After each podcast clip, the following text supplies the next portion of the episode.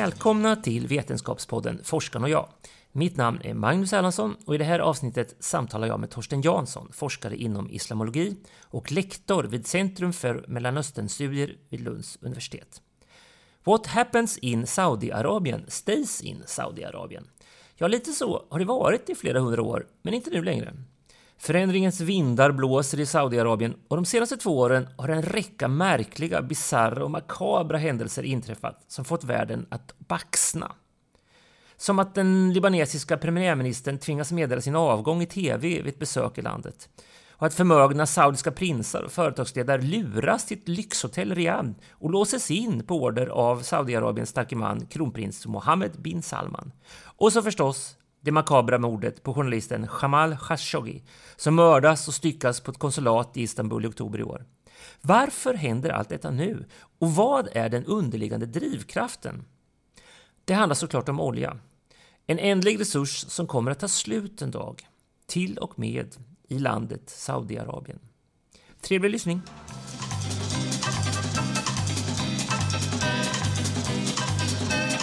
Sådär ja. Eh, hej Torsten Jansson och välkommen till Forskaren och jag. Tack så mycket. Du, idag är det en sån här, eh, vad jag tycker är en klassisk eh, höstdag i, i Lund och, vi sitter här i en ganska klassiskt eh, Lundakvarter på Fingatan 16 nära Botan. Stämmer det. Hur är det att sitta i dessa klassiska akademiska kvarter? Det är faktiskt väldigt trevligt. Vi har ett lite mindre forskningscentrum som heter Centrum för Mellanösternstudier. Och vi har huserat här i ungefär 7-8 år vid det här laget.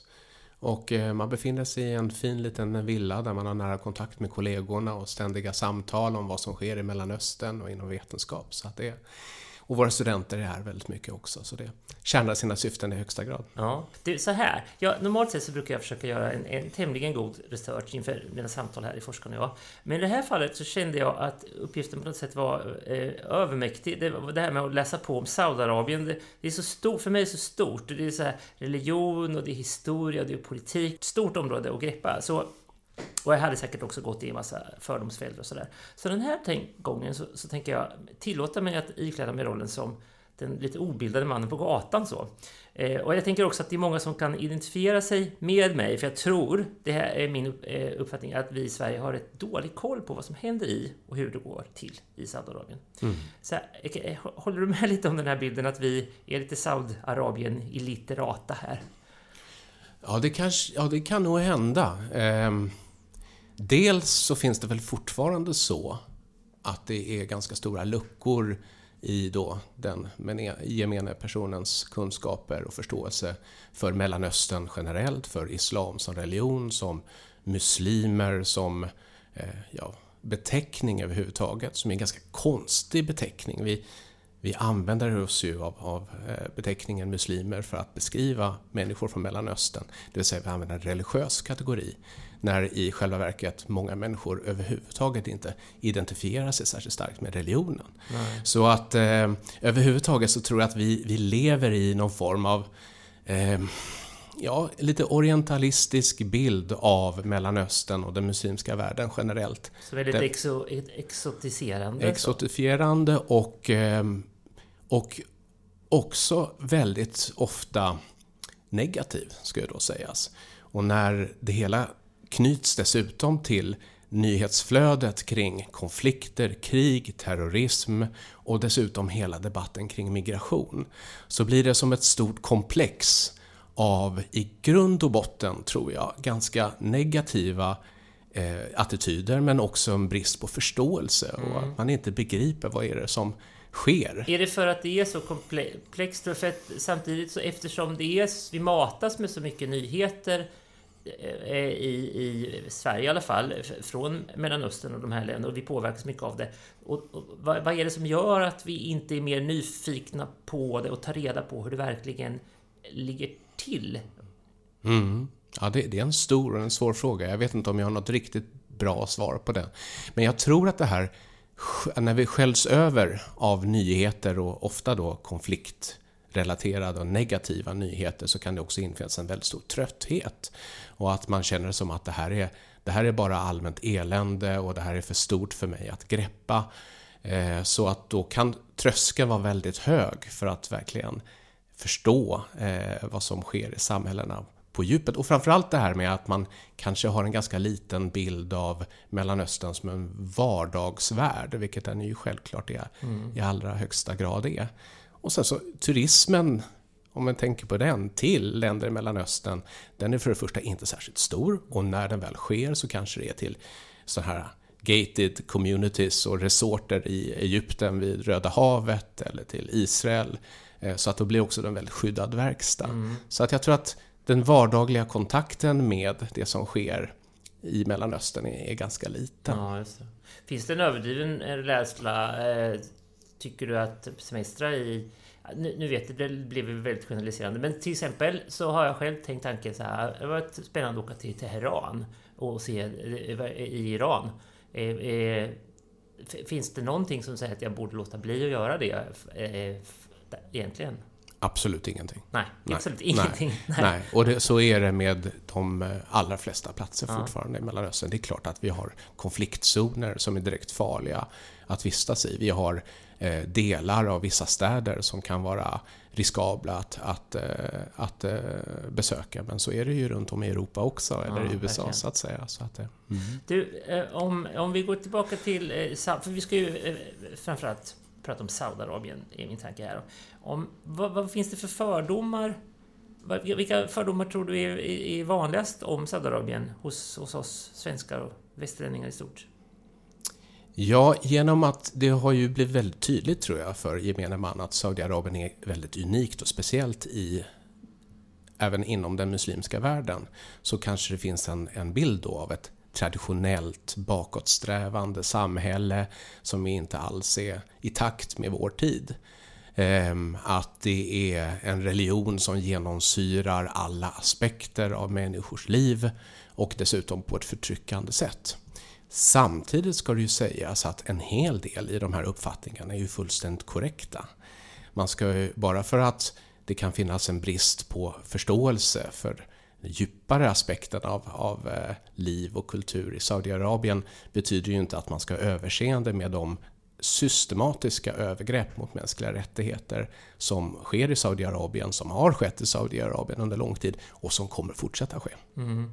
Men, men, men, är det någon, någon, kan du nämna någon fördom sådär som, att, som man kan avfärda direkt så här, men så är det inte som vi går och tänker på, så här är det i Saudiarabien? Jag tror så här, att man har en bild av att religionen är det som så att säga eh, täcker över allting i en människas liksom existens. Vi tänker att... Våt filt över hela Ja, precis. Att, eh, till skillnad från hur vi förhåller oss till vår kristna kultur, eller vårt kristna arv som en, eh, någonting som kanske inte är så särskilt betydelsefullt, så tänker vi oss att muslimer generellt, men framförallt kanske då i Saudiarabien, att det är människor som i livets alla detaljer är definierade av sin religiositet och religionens regler och lagar. Mm. Och så är det inte. Mm. Dessutom att eh, Mellanöstern generellt tenderar eh, beskrivas som definierad av just av religion. När det då är ett, ett eh, på många sätt ett modernt och ett globaliserat eh, Eh, samhälle, ett ekonomiskt system som många andra. Men här är ju också då Saudiarabien ganska speciellt unikt, men det kanske vi kan komma tillbaka ja, nej, men jag till. Tänkte, det var ju en följdfråga på det, om, om man ska jämföra Saudiarabien med andra muslimska länder. Hur, hur, på vilket sätt avviker det i den kontexten och sticker det ut där? Mm, det gör det Det gör det absolut och det har, eh, det har stora både historiska och eh, religiösa eh, bakgrundsfaktorer. Saudiarabien är unikt i den islamiska världen, i den muslimska världen, genom att det då bygger på vad vi brukar kalla den wahhabistiska ideologin. Och det var en ideologi som eh, dök upp på 1700-talet med en reformator som hette Ibn Wahhab, som eh, bildade en allians, en union, med en av familjerna i, på arabiska halvön, nämligen familjen Saud. Och de två krafterna, den religiösa, strikt konservativa, pietistiska rörelsen och den politiska rörelsen, eh, eller den, den, den, familjen helt enkelt, Saud, bildade då en allians och har sedan dess definierat väldigt mycket av vad som skett, eh, skett i Saudiarabien. Det var en lång process och eh, de här eh, huset Sauds framgångar har gått lite upp och ner. Men till sist så lyckades ju då staten etablera sig och helt och hållet då baserad på den wahhabitiska ideologin.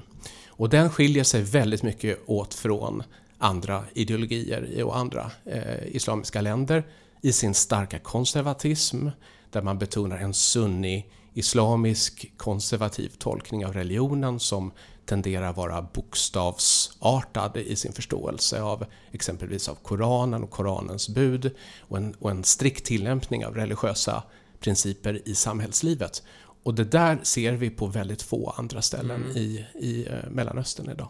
Så eh, kan man säga att Saudiarabien är ett av, eller det mest konservativt muslimska land i världen? Definitivt ett av dem, mm. i allra högsta grad.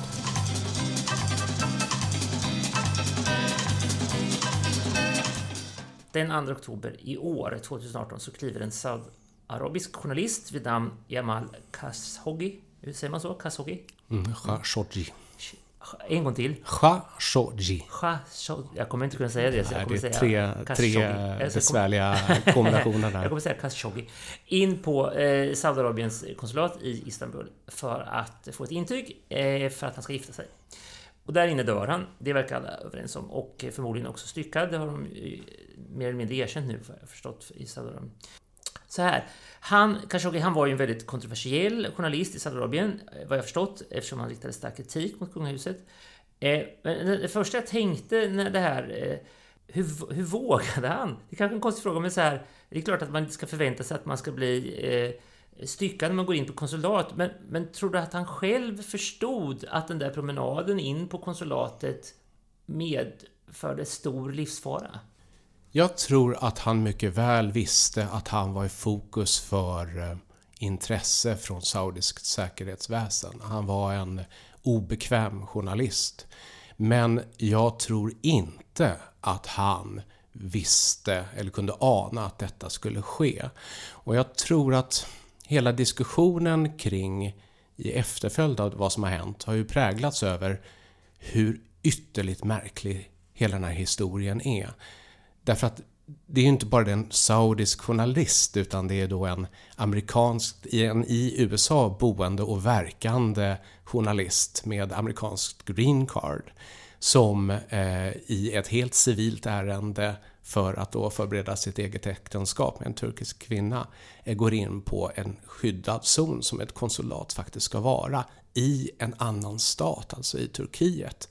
Eh, att eh, då bli utsatt för ett då direkt riktat mord, om det är det som det handlar om och vilket allting pekar på. Det tror jag är, ligger så utanför vad vi har sett. Eh, det är så mycket eh, dålig agentroman över hela situationen att jag har väldigt svårt att tro att han visste vilken akut fara han befann sig i. Ja. För att det, är, det, det verkar ju lite nästan klumpigt. Eh hela händelsen och hur, hur det har skötts, att de trodde att de skulle komma undan med det. Eh, I den här podden, trots att man är forskare, så får man ibland till, tillåts man att, att gissa och spekulera. Fast det är ovanligt för forskare att få göra det. Men vad, vad tror du själv hände? Tror du att det var eh, planerat eller blev det eh, något tumult där inne som, som ledde till det här? Om du bara får gissa. Ehm, man behöver inte gissa helt och hållet. Vet därför att vi vet, ja, vi har ganska god dokumentation vid det här laget, eller vi och vi. Det rapporteras att det finns god dokumentation. Det är ju så att det gjordes en ljudinspel. Dels var en kamera övervakad lokal så vi vet att han gick in där och aldrig kom ut. Eh, det första som skedde var ju att Saudiarabien förnekade att, att han hade gett sig av senare eh, och lämnat konsulatet och tänkte kanske inte då på att det fanns övervakningskameror. Så att det var ju den första fadäsen. Men eh, dessutom så finns det ju då en ljudupptagning som i sig är ju lite sådär anmärkningsvärt. Turkiet har alltså då spelat in ljudfiler eh, om vad som sker inne på det saudiska konsulatet. Och det här är ju brott med internationella eh, principer och regler för diplomati. Mm. Inte desto mindre vet vi att det här är precis det som sker. Alla konsulat är ständigt övervakade och avlyssnade. Det är mm. ingen hemlighet. Eh, det som då blir intressant här, det är mycket som blir intressant, men ett En faktor som, som gör det här än mer, ska vi kalla det pikant, det är ju hur ska Turkiet agera här? Turkiet är dels en, ska vi kalla det en djup konkurrent till Saudiarabien vad gäller initiativet i den islamiska muslimska världen idag. Mm. Så att det finns en, en ganska lång bakhistoria av ömsesidigt missnöje mellan Turkiet och mm. Saudiarabien. Å ena sidan är Saudiarabien viktigt. Saudiarabien är det symboliska centrat för den islamiska religionen genom att man då är värd för de två heligaste orterna, Mecka och Medina. Och man arrangerar vallfarten där varje år. Eh, Erdogan, presidenten i Turkiet och ledare för AKP som är ett moderat islamistiskt parti, har under de senaste decennierna försökt markera sig själv som religionen islams försvarare och champion så att säga mm. internationellt. Eh, vilket gör att han har haft en ganska vördnadsfull hållning till Saudiarabien också. Så man kan, många noterade att Erdogan var osedvanligt tyst i början. Han ställde provocerande frågor. Men han gick inte ut och sa detta är ett ramaskri, vad har hänt? Eh, särskilt tydligt. Inte förrän senare. Och då kan man fundera över, om man då ska spekulera och gissa, mm. vad är det som har, varför det? Och jag tror man kan tänka i termer av att han gav saudierna chansen. Han skickade med största sannolikhet, eller delade ljudfilerna med saudisk intelligens, eh, med då eh, säkerhetsmyndigheter. Eh, så att de visste vilken sorts bevisning eh, Turkiet faktiskt eh, satt inne med. Mm. Och väntade då på att få någon form av respons från Saudiarabien. När det inte kom och när kronprinsen Mohammed bin Salman fortsatte i det här enormt arroganta förnekandet så försatte han den här chansen att lite grann rädda ansiktet. Jag tror att han hade kunnat göra det under en, under en tid. Men det gjorde han inte. Och eh, Trump var också väldigt tillbakadragen egentligen därför Trump vårdar sin egen relation. Mm. För Saudiarabien är en av de viktigaste handelspartnerna men jag tänkte också vapen. på det, för då, där har man förstått att det finns ett ekonomiskt intresse. Men vad har Turkiet för ekonomiskt intresse med Saudiarabien? Är det också viktigt för dem? Mycket. En viktig handelspartner? Det är en viktig handelspartner, det är det absolut. Men det är kanske framförallt som en då eh, en eh, i den här konkurrensen om det islamiska ledarskapet, det självpåtagna mm. islamiska mm. ledarskapet som är, som är den viktigaste punkten. Men i alla fall, när då eh, Turkiet aldrig fick det här erkännandet eller eh, medgivandena från Saudiarabien så tror jag att man tröttnade och därmed så spred man ju nu precis i dagarna eh, den här ljudinspelningen till ett antal andra eh, internationella aktörer. Du, du, du, har nämnt här eh, kronprinsen Mohammed bin Salman som då anses vara Saudiarabiens eh, eh, starke man. nu trots att han inte är kung så är det många som säger att det är han som styr ja, landet. Och man har också diskuterat hans eventuella medverkan då i, i, i det här mordet och han förnekar fortfarande att han visste om det här och så. Kan det verkligen... Det låter väldigt orimligt att han inte kände till det här.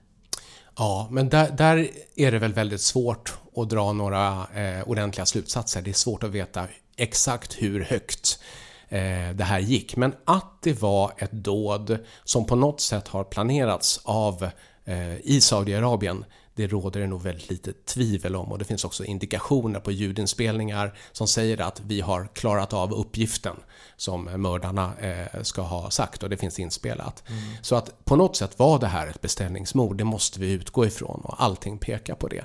Men sen så blir det en fråga, hur högt går eh, kunskapen. Det är lite som Nixon-affären. Mm, mm. Var Nixon själv medveten om vad som hände i Watergate eller inte? Det mm. blev knäckfrågan.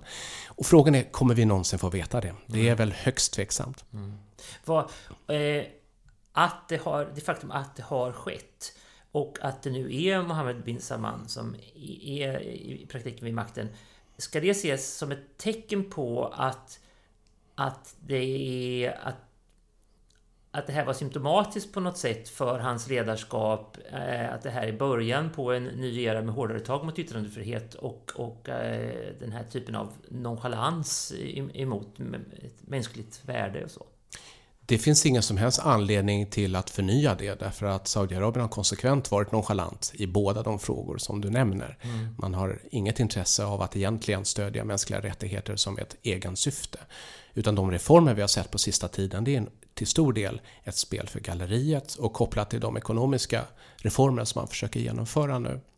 Men då har man ändå... Nu är det så flagrant och så, och, och så att det syns gentemot om, omvärlden. Tidigare har man inte försökt att sköta det lite mer snyggare mm, på hemmaplan. Mm, mm. Eh, eh, men nu får du väldigt mycket fokus från omvärlden.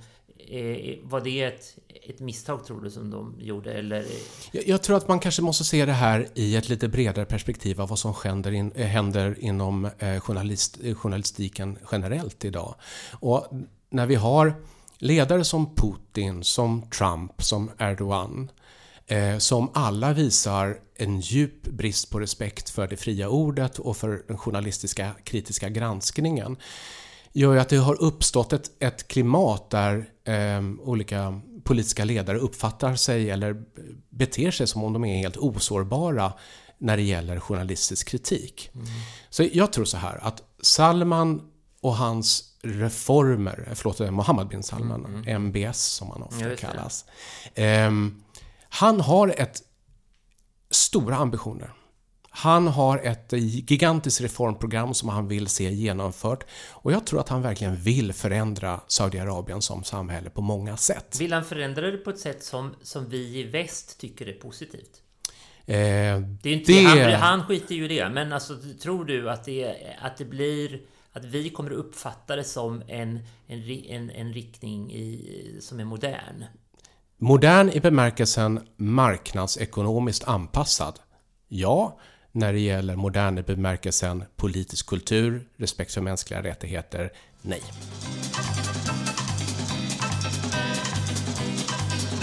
Men eh, om vi håller oss kvar vid det här då, MBS vad han, eh, prins, kronprinsen, vad hans visioner, vad han har i kikan. Kan du nämna något mer om det som är, som är uttalat? Ja, absolut. Det är, det är stora saker på, på gång i Saudiarabien. Och man kan säga att det i sig är någonting nytt. Det här är ett samhälle och ett, ett land som har varit tämligen oföränderligt under lång tid. Nu sker det snabba och plötsliga förändringar. Och varför det då? Jo, det handlar väldigt mycket om, om ekonomi faktiskt. Oljan är och förblir den absolut viktigaste inkomsten för Saudiarabien. Det står för ungefär 85% av, eh, av intäkterna av exporten. Ehm, och ehm, Saudiarabien är fortfarande ett av de mest eh, eh, har de största oljereserverna i världen, ja, ungefär 20% låter, av väldigt, världens resurser. Det låter, förlåt, det låter ju väldigt sår, sårbart är det det? Eller är, den, är resursen och kontakterna så, så säkrade så att de inte ska behöva känna någon sårbarhet i det? Nej, men det är precis det som är problemet, att det är en stor sårbarhet. Därför att oljeresurserna är ju ändliga. Och dessutom är det så att hela den saudiska ekonomin Hela Saudiarabien drivs som ett storföretag skulle man kunna säga. Och det det är inte ett privat ägande av oljan utan det är statligt ägande och det gör att i princip alla är statligt anställda. Så det gör att Saudiarabien har väldigt stora statliga utgifter för sina anställda. Dessutom har man en mycket ung befolkning. Ungefär 70% är under 30 år idag. Oj. Och man har då hundratusentals studenter som befinner sig utomlands och hundratusentals studenter som varje år vill träda in på den saudiska arbetsmarknaden. Så arbetsmarknaden, eh, arbetslösheten håller just nu på att bli ett gigantiskt problem i Saudiarabien. Eh, tillväxten avstannar. Oljans pris har sjunkit drastiskt sedan 2014 vilket gör att inkomsterna blir mycket mindre. Och man, har då, man befinner sig just nu i en akut pengakris helt enkelt. Man behöver få in pengar. Så, och dessutom vet man att man måste ställa om ekonomin. Så därför så lanserades det här eh, 2030-programmet som, som syftar till avregleringar, att den statliga byråkratin ska bli mindre, eh, att olika subventioner ska bli mindre, eh, åtstramningar på olika sätt. Eh, det har föreslagit att man skulle höja priser på vatten och ett antal olika eh, åtgärder. Dessutom, vad man verkligen vill göra, det är att ställa om ekonomin till att bli dels nya, nya verksamhetsgrenar, men också att få en större privatekonomi. Och då behöver man för att då tillgodose den här stora arbetsbristen som mm, finns. Mm, mm. Men dessutom då för att få fart på ekonomin. Så vad man behöver idag är investeringar. Så man försöker eh, attrahera internationella investerare att satsa pengar i Saudiarabien. Det är bland de viktigaste sakerna. Och då ska man minnas att eh, idag så är ungefär 30% av arbetsmarknaden i Saudiarabien det är migrantarbetare som i princip jobbar i, inom oljeindustrin och i, i hem eh, som eh, olika typer av eh, eh städhjälp, ta hand om barn och så vidare. Mm. Eh, som är då migrantarbetare från, från framförallt eh, från Filippinerna, Malaysia, ja, från Indonesien och så vidare. Mm. Ehm, så de här yrkena, de är ungefär en femtedel i lönenivå mm. i förhållande då till de löner som statsanställda har. Så saudier som kommer in på arbetsmarknaden, de förväntar sig höga löner, goda förmåner, alla typer av eh, bidrag som, som man fortfarande får. Och det kommer Saudiarabien helt enkelt inte ha råd med. Utan men man kan heller då inte helt och hållet marknadsanpassa därför att då skulle det ju vara företagen som sätter priserna för lönearbete och då är det för en låg nivå. Så man har målat in sig i ett hörn här. Mm. Man har en billig industri som saudierna själva inte vill jobba i. Samtidigt som man har massa saudier som behöver komma in på arbetsmarknaden. Ja, Då måste man bygga andra industrier. Men de andra industrierna, de nischerna, eh, finns det någon eh, potential där som man ser, som man riktar in Ja, det på. finns en stor potential, det gör det. Inom vilka, inom vilka industrier då? Dels att få upp den egna produktionen, som inom mejeriindustri, som man i, har varit väldigt importberoende av. Eh, det kan vara ett exempel. Att man vill eh, på olika sätt åtstrama energiförbrukningen och få då energibolag som på ett mer effektivt sätt kan vinna ut energi ur, ur energikällorna. Turism nämnde jag tidigare som är väldigt liten inom, inom, i Saudiarabien än så länge om man bortser då från vallfarten. Men just nu så håller man på att, att anlägga, eller man håller inte på ännu, man planerar att anlägga ett 50-tal öar i, då, den, i Persiska viken. Ehm, som ska förvandlas till då lyxresorter. Eh, och det, brukar, eller det har nämnts att det, är, det ska ske enligt eh, så att säga, internationell standard. Mm. Och andemeningen är väl där att det ska vara för internationella turister där man inte behöver då följa strikta eh, saudiska klädkoder exempelvis. Ah, så man kan helt enkelt ha bikini på det, stranden. Det blir väst, ett västgetto helt enkelt. Ja, det kan man nog kan gissa att det kan bli. Samtidigt så finns ju hela den här stora islamiska turistnäringen som är en, en eh, växande industri i världen idag. Där man har då också resorter men där man eh, har eh, tydlig, Tvärtom, ja, ja, tydlig man... åtskillnad mellan män och kvinnor och eh, bönelokaler och halal, mat, alkoholfria självklart. Mm. Eh, så att eh, det satsar man på. Natur, naturturism. Med det här enorma landet, det är ett gigantiskt land, ett av de största i Saudiarabien, eller förlåt i, i Mellanöstern. Eh, med de här ökenvidderna och bergsformationerna som inbjuder till, till naturturism. Och det är också någonting man vill satsa på. Man har ett antal viktiga eh, kulturella eh, arkitektoniska lämningar som också har, kan ha ett stort intresse för en internationell mm. turismpublik. Mm.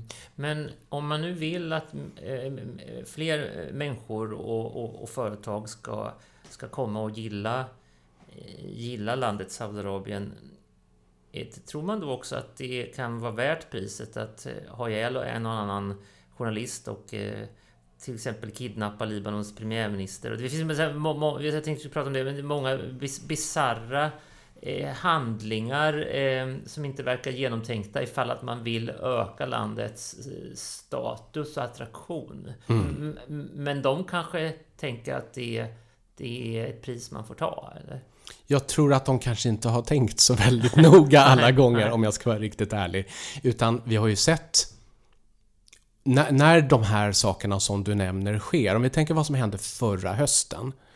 Eh, det var ju också väldigt uppmärksammat när det började med att ett 30-tal potentater inom eh, både hovet och inom toppföretagsvärlden i Saudiarabien internerades. Ja, jag på, har det på listan ja, över bisarra saker som har hänt det senaste ja. året i Saud Saudiarabien. Eh, så vi, vi, kan absolut prata om det. Vad, vad, vad var det? Och sitter de fortfarande kvar där på hotellet, de där företagsledarna och prinsarna? Vad har de gjort med dem? Och, eller varför? Mm. Många frågor. Och varför gjorde man det? Det som skedde var ju då att de helt enkelt internerades först. Det var de 30 första synnerligen symboliska eh, karaktär högt, högt uppe i det saudiska samhället då. Eh, det där eh, spreds och det blev uppåt 500 personer som frihetsberövades. Syftet var de hamnade på, på Ritz, eh, Carlton Ritz Hotel. Exakt, exakt. I Riyadh, eller? I Riyadh. I Riyadh. I Riyadh. Det var så att bakgrundshistorien, eller det som skedde på hotellet, det var att de som bodde på hotellet, de samlades ner i lobbyn och bussades till andra hotell och hade ingen aning om vad som skedde. Och sen så kördes då de här eh, potentaterna in eh, och internerades på hotellet. Så det var en slags gyllene bur, kan man verkligen kalla det. Och varför det då? Jo, alltså Prinsar och företagsledare i Saudiarabien har generellt och historiskt sett stått ovanför lagen. De lagförs inte, de kastas inte i fängelse. Det gör man helt enkelt inte. Så därför blev det som ett sätt att försöka eh, balansera då någon form av respektfyllt eh, bemötande med tvång. Och vad var det då man, varför gjorde man det här? Därför man behöver pengar det har inte gått särskilt bra än så länge i att då få loss mer ekonomiska medel. Och de här idéerna om att höja vattenpriser har lett till stora protester och dessutom bara en droppe i havet. Så det var en kidnappning? Det här var en kidnappning. Det var en, det här var, det var en, en lösensumma som skulle till för att de skulle släppa? Alltså. Ja, det var en lösensumma och det var inte vilken lösensumma som helst. Enligt saudiska siffror så talas det om att det var mellan 3 till 400 miljarder dollar. Mm. Det är alltså ungefär tre till fyra gånger större än den svenska statsbudgeten. Enligt andra siffror kan det ha varit så mycket som 800 miljarder dollar. Så att det är fullkomligt svindlande siffror. Och eh, de här pengarna behöver man helt enkelt för att kunna satsa detta i investeringar i omställningen av ekonomin. Och samtidigt försöker man då locka till sig internationella eh, investerare som är intresserade. Det finns ett stort intresse för Saudiarabien och man har en lång eh, lista av, ja, det var tusentals besökare på de här stora mässorna och konferenserna som har skett under de sista åren. Men samtidigt så den där typen av ned eh, eh, pretexten här, alltså anledningen som man, som man sa, det var att vi ska skära ner i korruptionen. Det här var en antikorruptionsmetod. Eh, så att man kan säga att tonen var ungefär den här vi är alla del av samma spel. Vi ska se genom fingrarna mellan vad ni har gjort så länge ni betalar de här pengarna och sen är ni fria. Och de blev också befriade. Men så de är fria nu? Ja, jajamensan. Du, det här eh, med, eh, att, med, vapenförsäljning och så. Sverige, men vetligen så säljer Sverige fortfarande vapen till Saudiarabien. Ja.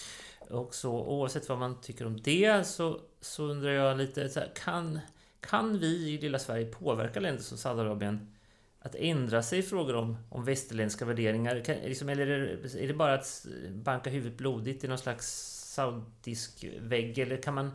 För ibland så hör man ju de där argumenten att Ja men det är ändå bra. Alltså det kommer ju alltid i samband med OS om man, ska, om man det är mm. en diktatur eller något sånt där. Ja men det är bra att vi, att vi ändå har en dialog, att vi finns där och vi kan förändra som du var inne på mm. precis med små steg och så. Uh, att... Uh, är det ett, ett hållbart argument? Jag tycker det är en väldigt intressant fråga. Och det är en svår fråga. Det finns ju en lite romantiserad bild att om vi bara börjar handla, om vi låter marknadsekonomiska eh, principer gälla, då kommer allting av sig självt. Att demokrati är egentligen en aspekt av, av marknadsekonomiska principer. Jag har svårt att se det och jag har svårt att se det framförallt i Saudiarabien genom att jag tror att den här eh, liberaliseringen av de ekonomiska marknaderna, de, de görs eh, utan eh, motsvarande sociala reformer. Eh, så att det, det, behöver absolut inte leda till eh, ökad demokratisering på lång sikt. Men den här frågan om kan ett land som Sverige påverka eller inte, den är också intressant. Eh, när Sverige gick ut och ehm, eh, erkände staten Palestina så fick det ett enormt genomslag i hela den muslimska, hela den arabiska världen eh, genom att man såg det som ett väldigt starkt och inspirerat och inspirerande agerande och Sverige fick, eh, och då under Margot Wallström, väldigt mycket cred för det i, eh, i, eh, i debatten, och inte minst i Saudiarab i Saudiarabien.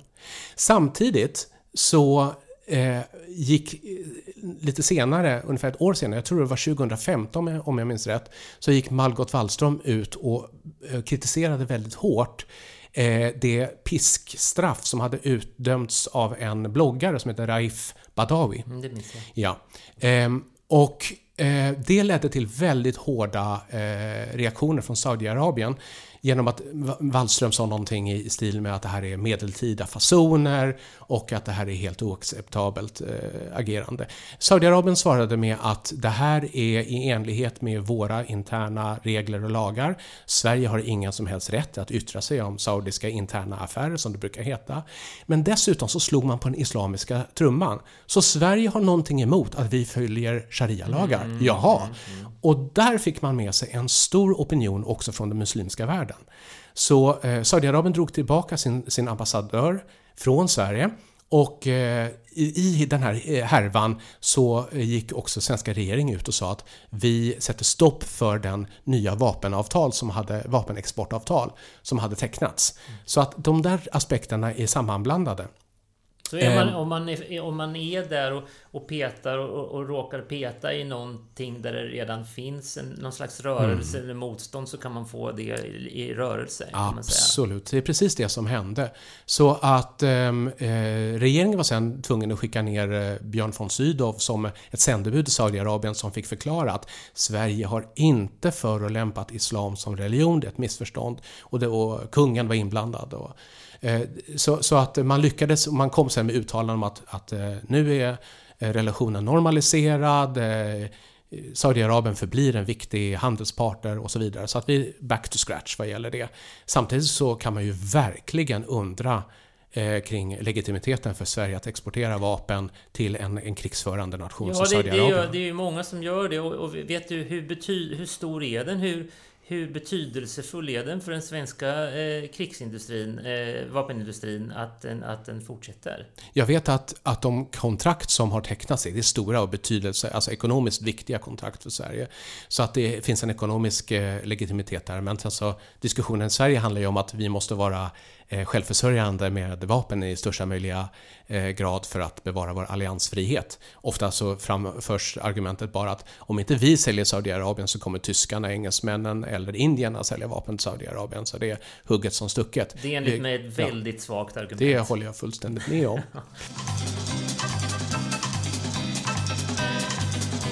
Eh, det här med, med, med kvinnors rättigheter i, i Saudiarabien och, och det har ju varit fokus på det i samband med bilkörning för det, det är en praktiskt lätt eh, eh, sak att ta, att ta, till sig. Och det, det, var ju någon kvinna det stod om för något år eller två år sedan eh, som hade kört bil som blev utvisad och inte funnits lämna eh, landet. Men nu har du, vet jag, att i år så har man infört en lag mm.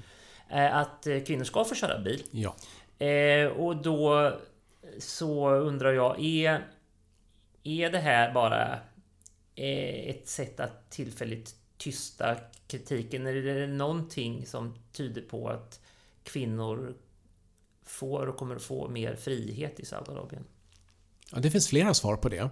Man kan säga att om, om vi struntar i anledningarna till att börja med Eh, så är det ju absolut så att om kvinnor får större möjlighet att röra sig i samhället så får de också större del till arbetsmarknad och eh, med på sikt en större medverkan i samhället. Så det kommer att få eh, konsekvenser och effekter. Det råder det nog inget tvivel om. Vad det gäller om man ska se det här som en då mänsklig rättighetsreform eller inte är däremot högst tveksamt.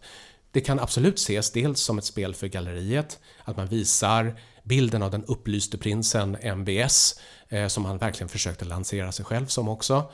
Eh, som att det här är ett led i en, en ny eh, ja, upplyst attityd vad gäller, eh, vad gäller kvinnors eh, ställning i samhället.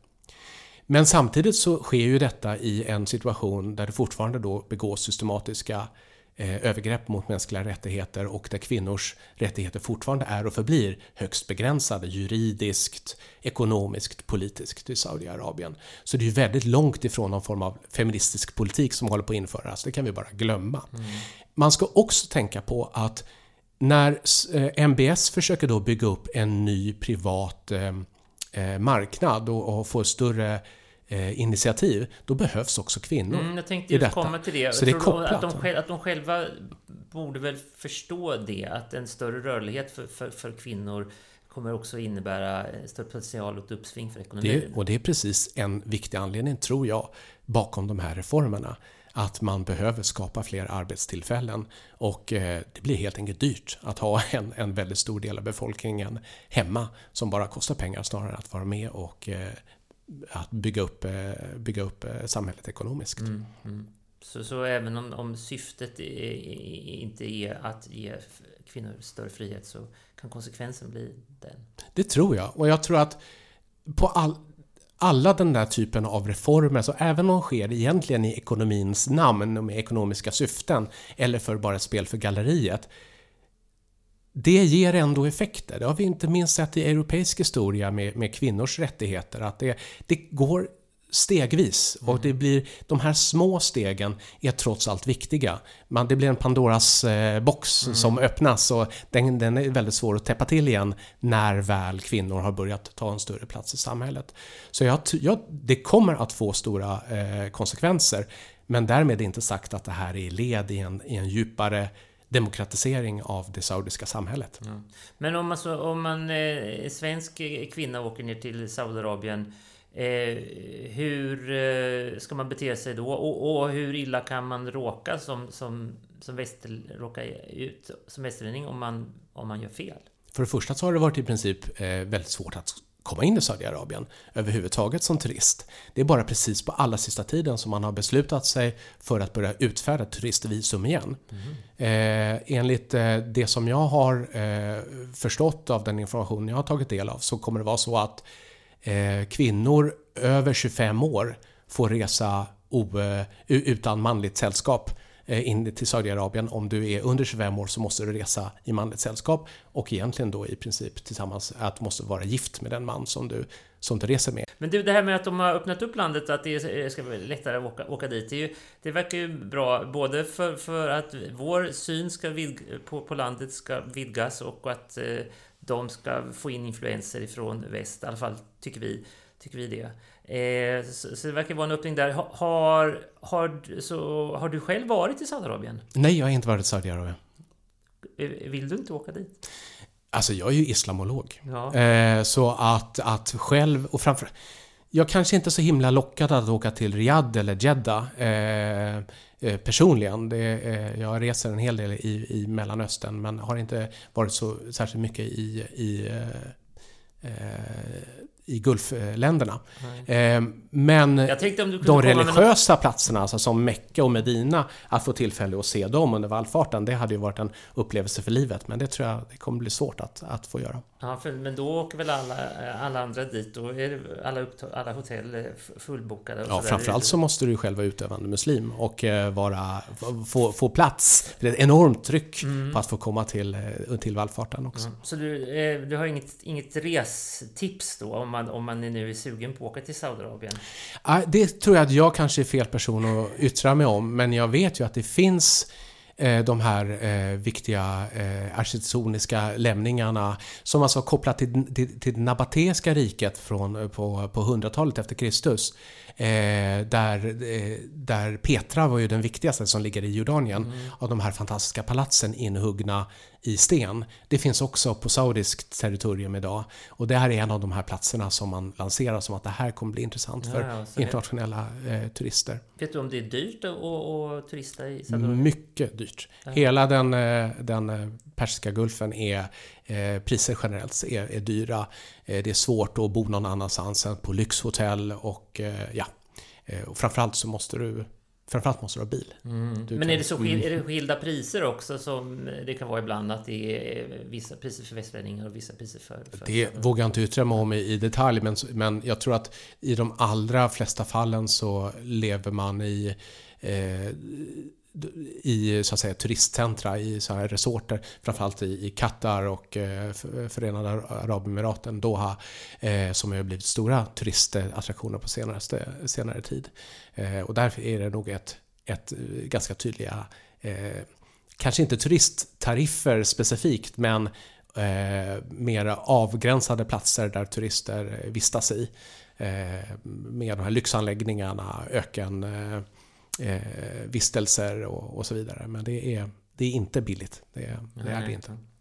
Du, jag tänkte vi skulle sluta där. Nu vet eh, i alla fall jag mycket mer än, eh, om Saudiarabien än vad jag visste för en, en timme sedan. Och det är jag övertygad om att våra lyssnare eh, också gör. Och jag är också sugen på att åka till, kanske inte specifikt Saudiarabien, men ändå eh, se mer av, av Mellanöstern. Ja, det, det finns det all anledning till att göra. Det håller jag väldigt med om.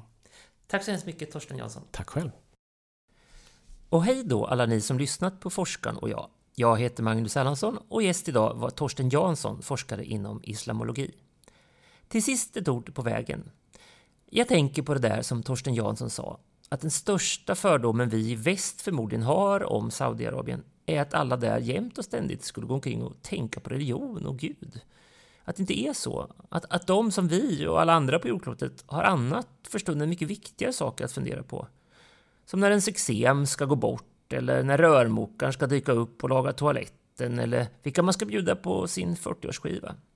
Sånt som är vardagen, sånt som är livet. Och om Merkel och Trump och Löfven och Putin och även Mohammed bin Salman hade haft den insikten mer top of mind hade det varit mycket enklare att komma överens om saker. Hej då!